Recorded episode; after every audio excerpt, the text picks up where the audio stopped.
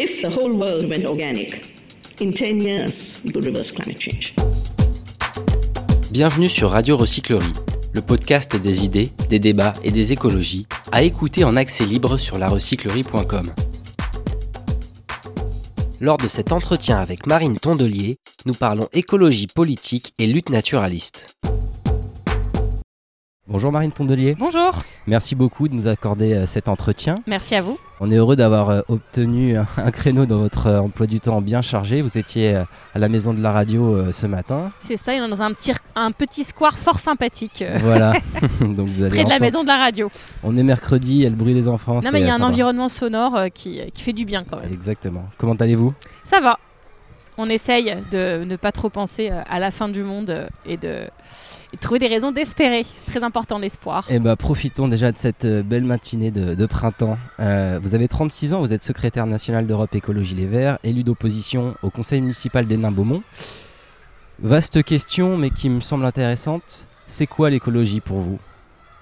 Ah bah l'écologie, c'est euh, au sens scientifique du terme, au début, c'est euh, la vie des écosystèmes en réalité. Et c'est pour ça que j'ai toujours des réactions assez vives quand on me dit c'est bon, euh, le Front National est écolo parce que euh, Marine Le Pen élève des chats. Et en réalité, j'ai toujours trouvé très particulier de, de, dire bah voilà, on aide les baleines, les Yorkshire et les chats, mais mmh. par contre pas certains êtres humains. Euh, plus je vous passe tous les délires sur la chasse. Et donc, du coup, voilà, on ne peut pas être sélectif dans son approche du vivant. L'écologie, c'est le soutien au vivant, sans distinction de frontières, de je ne sais quoi, euh, euh, de, de, race et même d'espèces animales. Et, pour moi, c'est ça la base. C'est en fait l'écologie, c'est aussi la tolérance. Mmh. C'est d'abord l'écologie scientifique, mais c'est aussi de la tolérance et, et, un rapport au vivant qui ne discrimine pas mmh. le vivant selon d'où il vient et notre proximité avec lui, etc. Et, donc c'est aussi de la tolérance, euh, de l'espoir et, beaucoup de joie et beaucoup de, de perspectives. Il y a un chiffre qui est souvent dur, c'est que je dis que les enfants qui naissent en 2023, on ne sait pas aujourd'hui leur garantir que la planète sera encore habitable pour l'année de leurs 30 ans. Donc mhm. c'est un constat extrêmement violent. Mais, euh, mais si on fait tout ça, c'est qu'on y croit et, que justement on veut continuer à y croire. Il m'interpelle beaucoup ce chiffre parce qu'effectivement vous le reprenez régulièrement. J'ai moi-même un enfant qui est né en 2023. ah bah désolé. Voilà. Moi j'en ai, j'ai un petit aussi, et, mais je pense qu'il faut dire la vérité aux gens et surtout qu'ils sachent pourquoi on fait tout ça en fait. Mais sur, sur, quoi vous basez concrètement? Sur quelle source? Sur les rapports du GIEC que la, planète ne sera peut-être plus habitable dans 30 ans. Ah, quand je dis que la planète n'est pas habitable, la hmm. question de l'habitabilité de la planète, euh, c'est pas, il euh, n'y a plus aucun être humain sur cette planète. Hein. Hmm. Une planète habitable, c'est une planète où on peut euh, continuer à vivre de manière normale, supportable, hmm. agréable. Et, la réalité, c'est que dans une planète à plus 4 degrés, où finalement tout est challengé, évidemment que c'est extrêmement interrogeant et, et angoissant. Et donc la réalité, c'est que les efforts qu'on demande aux gens de faire aujourd'hui, et pas juste aux gens, en fait, à, la société, enfin, on a un basculement à faire, c'est rien par rapport à ce qu'on va devoir faire si on ne fait rien aujourd'hui, en réalité. C'est-à-dire que les, changements qui sont euh, subis, qui vont s'imposer à nous, seront beaucoup plus brutaux que les efforts qu'on peut faire maintenant. Et c'est pour ça qu'on se bat, pour que la planète reste habitable. Et donc, euh, vous aimez la science, vous vous basez sur les rapports du, du GIEC. On a aussi. Je, notre, euh, je prétends pas être scientifique par ailleurs. Moi, j'ai même pas le bac S. c'est pas c'est pas mon rôle, mais je discute beaucoup avec des scientifiques et je tiens à dire des choses qui soient scientifiquement justes. C'est très bien de partir de l'écologie euh, scientifique, puisqu'effectivement, l'écologie est d'abord une science, et c'est devenu un mouvement politique, donc c'est aussi ça que vous essayez, vous essayez d'accompagner. Euh, un autre rapport euh, qui a d'ailleurs déjà plus de 50 ans, c'est le rapport Meadows qui pose la question des limites mhm. planétaires, en tout cas des limites à la croissance. Mais on, on, a toutes les peines du monde à changer nos modes de vie encore. Quels sont, selon vous, les principaux blocages, que ce soit d'un point de vue individuel ou, collectif? Bah, Je pense qu'on euh, a une. Euh, peut-être un manque de spiritualité dans la société, mais on a une vraie religion euh, d'État et collectif qui est la consommation, qu'on fait passer pour le mode d'accomplissement de soi, en fait. la réalisation de soi, l'accomplissement de soi, le symbole de, réussite, le, but finalement d'une vie. ça serait ça, on voit bien que c'est un mirage parce que une fois qu'on n'est plus là, il n'en reste pas grand-chose sauf les, stigmates qu'on a laissés. Mais puis on voit que c'est un truc qui, qui frustre aussi énormément. Moi, je, un regard très critique sur la publicité, où en fait des gens dépensent des sommes considérables pour nous donner envie d'acheter des choses mmh. qui nous, nous rendront pas plus heureux Mais euh, disons que par exemple, euh, je prends le gros SUV, euh, voilà, euh, il y a la pub. Je trouve même inadmissible qu'on permette de faire la pub pour ce genre de choses qui sont climaticides, etc. Mais en plus, sans prendre en compte cette partie environnementale, vous dites aux gens en gros, bah, c'est ça, c'est ça que je veux. Ils, ils finissent par être convaincus que c'est ça qu'il leur faut absolument.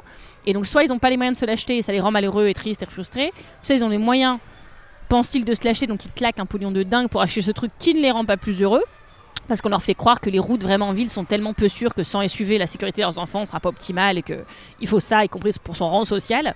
Et donc les gens se prennent des leasings sur des années et tout euh, pour euh, Mm. payer ça dont ils n'ont pas vraiment besoin et qui les rendra pas plus heureux. Quoi. Donc il y a, Comment nous libérer de tout ça? C'est d'abord, euh, c'est d'abord par la régulation de l'économie, réinventer un autre modèle, euh, ou c'est encore plus profond, plus presque spirituel, comme vous disiez. Bah, puis il faut faire attention aussi au fait qu'aujourd'hui, il y a beaucoup de gens qui sont dans une sous-consommation qui, qui n'est pour le coup pas choisie. Il faut bien faire la différence entre la sobriété et la précarité. La différence est simple, c'est que quelqu'un qui passe devant une, une vitrine en disant j'ai envie de ce nouveau vêtement, mais je ne me l'achète pas parce que euh, le Bangladesh, le monde, euh, Ouais. l'impact carbone de ce vêtement, etc. Et c'est lui qui dit j'en ai très envie, mais je ne peux pas me l'acheter. Et en fait, on peut pas non plus avoir un rapport de classe à l'écologie en disant euh, on- le seul horizon qu'on donne à tout le monde, c'est que tout le monde doit avoir moins. Euh, il faut aussi voir d'où les gens partent. Et on voit bien que dans un monde où le patrimoine de 1% des plus riches de la planète euh, émet autant de CO2 que le patrimoine des 50% des plus pauvres de la planète. Et donc on voit bien que tout le monde n'a pas le même impact et qu'on propose pas, quand on parle de décroissance par exemple, je vois bien que ça peut faire peur à plein de gens qui disent mais moi j'ai déjà pas assez en fait. Et donc euh, laissez-moi ça s'il y a décroissance, c'est-à-dire que j'aurai encore moins. C'est un bon mot pour vous, la décroissance? Bah, c'est un bon concept. C'est un bon concept, mais qui peut mais un bon amener des concept réticences, dont le euh. terme peut faire croire à certains qu'ils auront encore moins alors qu'ils n'ont aujourd'hui pas assez, évidemment que ça m'interroge et on peut pas avoir un rapport de classe en disant voilà maintenant tout le monde doit faire un effort. euh, Mm. des- Il y a des gens qui vont dire vous êtes sympas les mecs, mais c'est en fait vous euh, avec vos jets privés, vos super yachts euh, et même sans avoir de jet privé et de, sup- et de super yacht, euh, ceux qui prennent rien que l'avion, c'est combien de pourcents des Français à la fin Je parle pas des gens qui doivent aller voir leur famille en outre-mer ou qui vont retrouver euh, dans les pays du nord de l'Afrique leur famille, ou, euh, leurs cousins, etc. Et ça c'est un droit qu'on doit euh, même revendiquer. Mais les gens qui vont passer des, des week-ends en avion à New York et qui, et qui disent ah cette année je fais un effort, je fais que un week-end en avion, enfin en fait stop. Il y a un Mm. moment où on voit bien qu'on peut plus supporter euh, ça planétairement quoi. Malgré tout, les constats sont, sont partagés désormais par toute la sphère politique. Ça n'a pas été simple. Ça n'a pas Et été ça a été simple. très long même pour tout dire. Cette semaine, on a le gouvernement qui a une forme de prise de conscience en se disant bah, il faut agir pour préparer la, la, la France. du gouvernement qui la semaine dernière voulait une pause sur le, les mesures Oui, du- environnementales européennes. Le du même. Du même gouvernement. En même temps, ça tout marche cas, pas cette, avec l'écologie en même temps. hein. Cette semaine, il euh, proposait de travailler pour une France euh, qui serait résiliente face à un réchauffement climatique à 4, plus 4 degrés d'ici 2100. Est-ce que c'est quand même pour vous une bonne nouvelle qu'ils annoncent des, des horizons euh, pour une France résiliente? Bah, c'est mieux que quand il y avait des climato-sceptiques au gouvernement, oui, ça je. Ça a un peu Évidemment. progressé. Évidemment, mais euh, le problème c'est que si on s'arrête au stade de la, de la prise de conscience, ça ne sert pas à grand chose et que ce ne- gouvernement n'est pas de nature à me rassurer sur leur capacité à prendre des actes courageux. C'est un gouvernement qui est fort avec les faibles et faible avec les forts. On le voit dans beaucoup de politiques qu'il mène. Et donc, euh, ça me rend pas confiante dans le fait qu'ils aient compris que la transition euh, ne pouvait être acceptable que si elle était juste, parce qu'on parle quand même des gens qui ont supprimé l'ISF, etc. Et ce qui est intéressant cette semaine, c'est ce rapport de Jean Pisani-Ferry, d'ailleurs, qui, qui- c'est un rapport produit par deux personnes. Et la, la collègue avec laquelle il a écrit ce rapport est très invisibilisée dans cette, euh, dans cette histoire. Donc on lui rend aussi euh, hommage et honneur. Mais vous voyez, c'est c'est Jean Pisani-Ferry, on peut pas dire que ce soit un gauchiste. euh, il est ni d'extrême gauche, ni même de gauche. En réalité, c'est un conseiller de Macron, c'est un économiste euh, plus, plutôt classé euh, économiste sérieux, donc à droite hein, en termes économistes. Et qui, euh, y compris, voilà, il, sou- il- il conseillait Macron euh, au tout début, quand il était président au début, et donc euh, son programme de supprimer l'ISF, etc. Et là, aujourd'hui, dans son Donc c'est rapport, quoi ce rapport? dans ce rapport au- qui, qui sort cette semaine, il dit, dit qu'il va falloir, oui, taxer plus le patrimoine, en particulier des ultra riches. En fait, il réhabilite quelque part l'ISF. Il va pas au bout de la logique en disant que cet ISF devrait être climatique, c'est-à-dire un ISF climatique. C'est pas juste que l'argent sert doit être au service de la transition, euh, mais c'est aussi de dire qu'on ne doit pas taxer pareil les boîtes selon euh, ce qu'elles font comme activité, et qu'en en réalité, plus une activité est climaticide, plus euh, le, le placement financier qu'on fait dans cette activité doit être taxé aussi. Mhm. Et, et après, il y a tous les débats qu'on doit avoir sur l'argent qui est nécessaire pour cette transition. Évidemment que tout ça coûte très cher, parce qu'on ne peut pas laisser les collectivités, par exemple, se débrouiller. Mais moi, je pense que la dette, quand, quand on s'endette pour faire la transition écologique, alors c'est une dette qui est saine pour le coup, euh, parce que c'est un investissement dans l'avenir et quoi de plus important que l'avenir. Voilà, enfin, Mm. c'est pas, en fait on est obligé de le faire et les- je pense que par ailleurs que les marchés financiers ne nous en tiendraient pas rigueur et c'est ce que disent aussi les économistes euh, qui sont en train de changer d'avis sur le sujet en disant c'est même plutôt ils vont nous sanctionner si on ne le fait pas. Mm. Donc euh, on a un vrai changement de paradigme. Et, et qu'est-ce que vous pensez de ces horizons lointains? Parce que là, on parle de la France en 2100, euh, on parle souvent aussi de neutralité carbone en 2050. Est-ce que vous pensez que c'est c'est intéressant pour donner un élan, une vision de société ou alors mais euh, c'est maintenant en réalité. voilà, hein. Enfin, comment, vous voyez bien, s'ancrer, par euh, exemple, comment ancrer le mouvement dès aujourd'hui Par euh, exemple, on dit beaucoup, il y a des puits de carbone dans le pays. Vous savez, donc les puits de carbone, c'est par exemple une forêt Mm. où en fait qui va, c'est pas juste qu'elle est neutre en carbone, c'est qu'elle emmagasine du carbone que, que nos activités émettent. Les forêts françaises, le puits de carbone forestier en France, c'était il y a 10 ans 60 millions de tonnes de carbone emmagasinées chaque année par la forêt. 10 ans plus tard, ce n'est plus que 30%, euh, tr- 30 millions euh, de, tonnes de carbone. Et donc, c'est deux fois moins en 10 ans. Et c'est pas juste parce qu'on a rasé euh, toutes les forêts, c'est parce que les, la croissance des arbres est altérée par le changement climatique. Il y a beaucoup d'épidémies, de maladies aussi euh, autour de ces arbres, etc.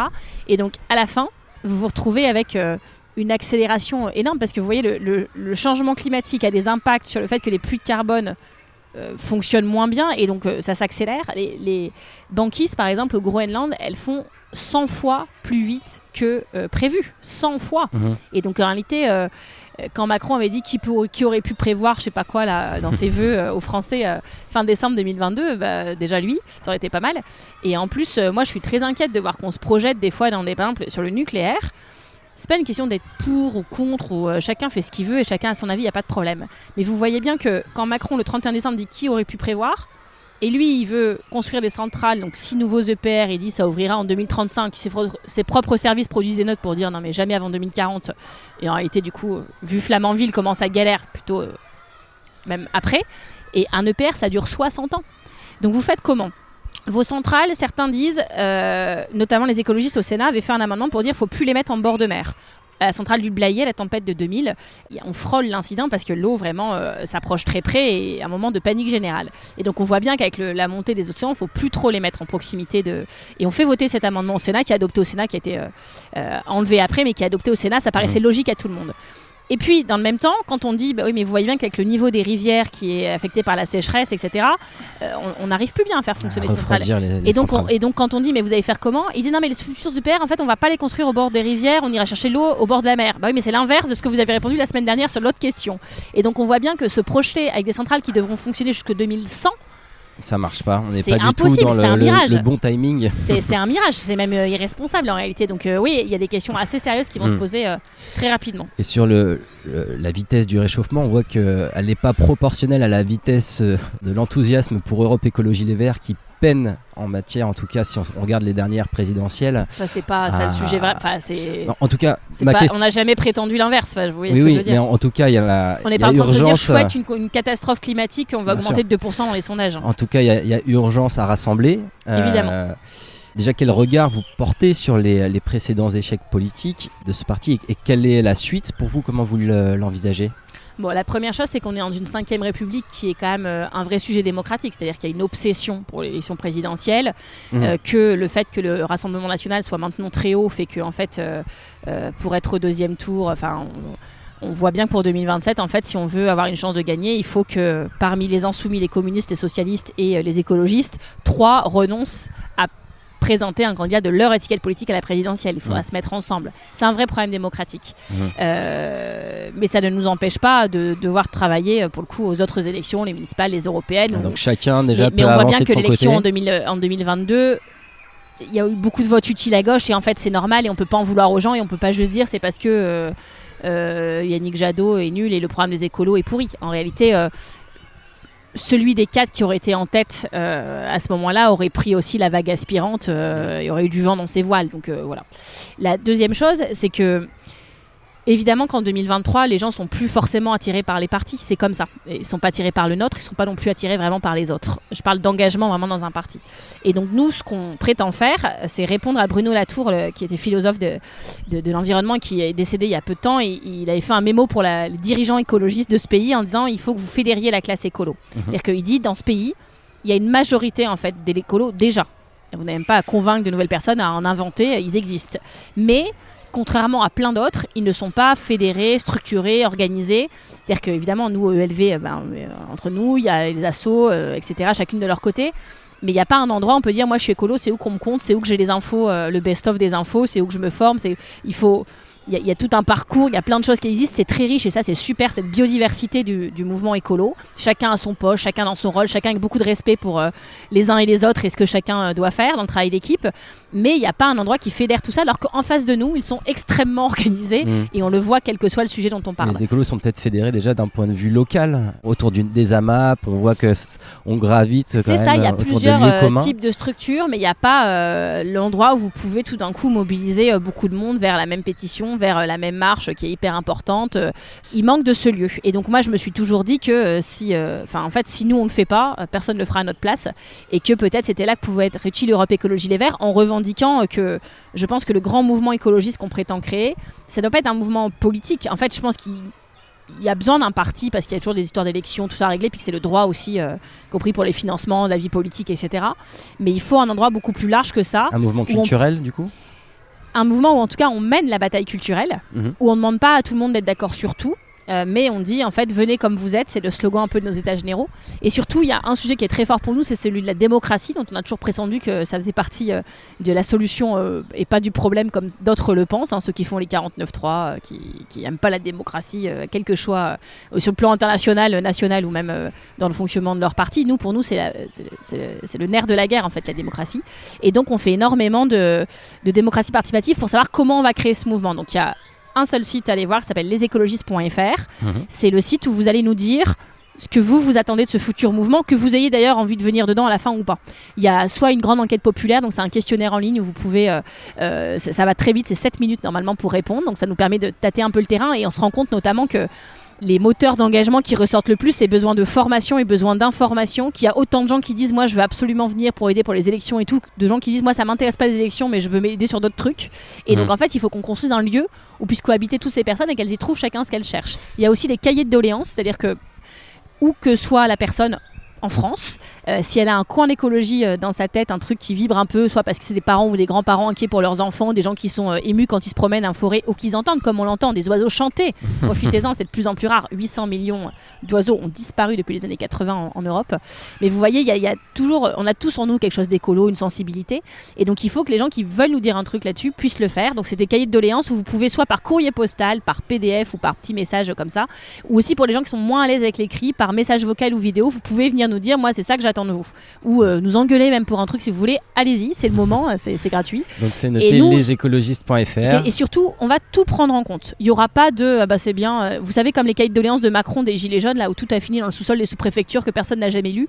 Nous, on a vraiment un protocole qui fait que tout sera lu et pris en compte et on créera euh, ce nouveau mouvement en octobre à partir de ce que les gens nous auront dit. Et eh c'est bien Il y a aussi un quiz pour savoir quels écolos vous êtes.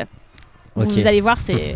je vous conseille de faire les tests. Je veux vos réponses. Quel écolo êtes-vous, Marine Pondelier moi, c'était écolo activiste le résultat ah. et ça montre que le test marche. Eh ben, parlons de ça justement, je voulais y venir. On vous voit euh, beaucoup sur les luttes de terrain. Vous étiez à Sainte-Soline à deux reprises, à la déroute des routes pour, euh, avec une sorte de manifestation euh, naturaliste.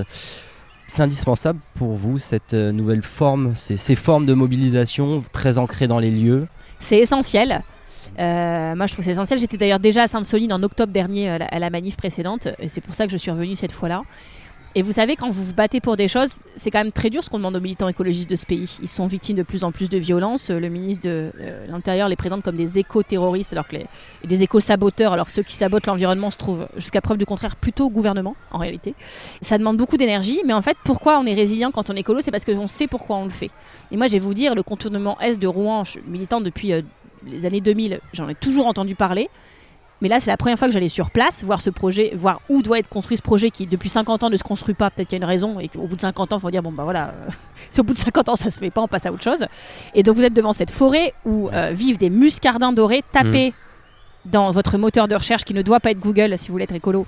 euh, muscardin doré, vous allez regarder ce petit mammifère dans les yeux et comprendre pourquoi on se bat. Et donc vous voyez cette forêt et franchement même les gamins de 4 ans disaient mais euh, c'est là qu'ils habitent, bah pourquoi on veut tuer la forêt euh? C'est un truc où à un moment c'est la nature qui se défend. Et vous voyez, euh, ces arbres, ils n'ont pas de quoi se défendre contre ce projet routier. Donc nous, on, va les défendre et c'est quelque chose d'extrêmement fédérateur qui donne beaucoup de sens à nos combats et qui paraît logique à toutes celles et ceux qui maintenant ont vu ce paysage et qui s'endorment peut-être en y pensant en disant que c'est pour ça qu'on va continuer à se battre.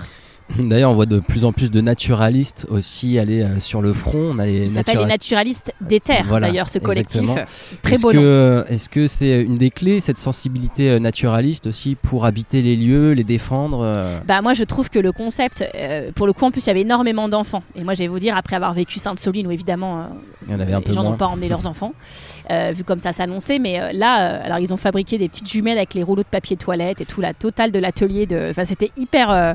les enfants ont appris plein de trucs. Et surtout on a été placé plein de, de petites cabanes à muscardin euh, dans cette forêt. Et donc ça veut Des dire que... de nichoirs à muscardin. Alors c'est très rebelle, de- bon, c'est très mimi et c'est très bien pour eux, mais c'est aussi très rebelle parce que le but revendiqué, c'est que quand il y aura les comptages d'espèces dans le cadre de l'enquête d'impact environnemental, ils vont Mm. dire bah là il y a vraiment cette espèce, elle est vraiment très très représentée là. Là, on, on fait peut- vraiment un lien avec la science C'est ça. et euh, le tout comme faire une mare pour les tritons crétés, tout comme Mm. aller euh, euh, travailler l'arbre pour qu'il y ait les plus de. Ça s'appelle le grand capricorne, c'est un insecte ingénieur qui va après coloniser l'arbre et voilà. Et donc on, on est vraiment sur des trucs de de la nature qui se défend et d'aider la nature à se défendre euh, avec des méthodes un peu euh, roublardes et un peu punk peut-être vues d'en face, mais qui euh, qui peut nous en vouloir de mettre des nichoirs à muscardin doré Et vous voyez, c'est ça aussi qui est beau euh, dans la lutte écolo, qui me rend très fière de faire partie de ces collectifs.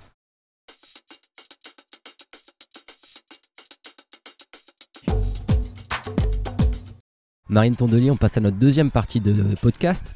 Quel a été votre plus grand déclic écologique? La COP 15, ça va vous paraître très euh, Ça vieux. remonte un peu.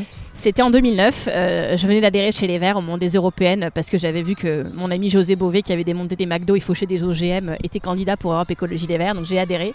Et à l'automne, il y avait cette COP 15 à Copenhague. Et donc on était euh, un petit groupe de, de jeunes écolos de- du Nord-Pas-de-Calais, de Picardie, à y être allés en voiture et de participer à cette grande manif. Ça a vraiment été un déclic. C'est d'ailleurs en rentrant que j'ai décidé de devenir végétarienne parce que j'ai jamais aimé la viande. Mais je me suis dit là, non seulement je me force, mais en plus, en fait, ça n'a pas de sens d'un point de vue climatique. Donc on va arrêter d'en manger juste pour être poli avec ma grand-mère. et euh, et j'ai voilà, j'ai arrêté. Ça, ça a été un moment assez déterminant, y compris en termes de d'arrêter de vouloir faire ce que j'avais prévu de faire et de changer de trajectoire, y compris euh, professionnelle. Et ça a été avec votre grand-mère? Oui, alors la première fois, elle m'a fait un steak d'espadon. J'ai dit, mais pourquoi t'as fait un steak d'espadon? Elle m'a dit, parce que ça ressemble à du veau, comme ça t'auras quand même un peu de viande. Et j'ai dit, mais tu comprends qu'en fait, j'aime pas. Enfin, c'est pas. il y avait ce truc. euh, En 2009, il n'y avait pas beaucoup de végétariens. C'était vraiment assez incompréhensible pour certaines personnes. Et aussi, un jour, un repas des aînés à Hénin-Beaumont où je dis, euh, par contre, je suis végétarienne. Et le mec me dit, ah, mais pas de problème, madame Tondelier, on va vous mettre du jambon à la place. Et là, j'ai dit, Ah, bah alors, non, mais c'est pas grave. Je... Mettez-moi le jambon, je me débrouillerai. Et donc, il y avait un truc très pédagogique aussi où on expliquait en même temps qu'on disait qu'on était végétarienne, ce que ça voulait dire et pourquoi. Là où aujourd'hui, euh, là aussi, la bataille culturelle a, a beaucoup progressé. Dernière question. Comment vous imaginez le monde dans 20 ans dans une perspective plutôt heureuse? Du coup, vous me essayer de- demandez pas dans 30, vous me demandez dans 20. Ouais, là, voilà. ce sera encore Mais un peu on, on essaye cette fois de dessiner des, des avenirs plutôt souhaitables, une perspective heureuse Mais d'avenir. pourquoi perspective souhaitable et heureuse? Parce qu'en fait, les choses sont très simples. Il y a plus de gens qui ont intérêt à ce qu'advienne une société écolo euh, que de gens qui n'y ont pas intérêt. Beaucoup, beaucoup plus de gens. Et moi, j'ai toujours dit, euh, ils ne sont debout que parce que nous sommes à genoux. Et je pense que là, les gens sont en train de se lever et que ça va pas s'arrêter tout de suite. Et la réalité, c'est que euh, on peut tracer cet horizon désirable d'une société qui à la fois soit plus juste, plus agréable à- vivre parce que bah, quand il y a de la nature en ville, c'est quand même mieux quand il n'y en a pas et c'est pas qu'une question de- d'environnementaliste, y compris l'OMS vous dit qu'il faut au moins euh, 12 mètres carrés de- d'espace vert par personne dans des villes denses pour, euh, y compris la santé mentale euh, et physique des gens. Donc euh, c'est quand même mieux sur beaucoup d'impacts, d'aspects et puis surtout dans une société qui est tellement fracturée où les gens en fait, euh, y compris on voit il y a un problème de santé mentale, fallait, les, gens doutent, il y a des co-anxiétés, euh, il y a une sorte de violence croissante dans tous nos échanges partout sur les réseaux sociaux. Et je pense que l'horizon qu'on propose est aussi euh, fédérateur, apaisant, et que c'est ça aussi qu'il faut euh, travailler, la désescalade aussi de, de ces tensions. Marine Tondelier, merci beaucoup de, Merci de à cette rencontre dans, C'était rafraîchissant. Ouais, c'était bien. hein.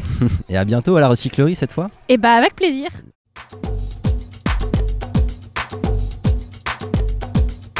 If the whole world went organic, in 10 years, we could reverse climate change. Toutes nos émissions sont disponibles en podcast sur larecyclerie.com. Oui, mais est-ce que si moi je fais un truc tout seul, ça sert à quelque chose?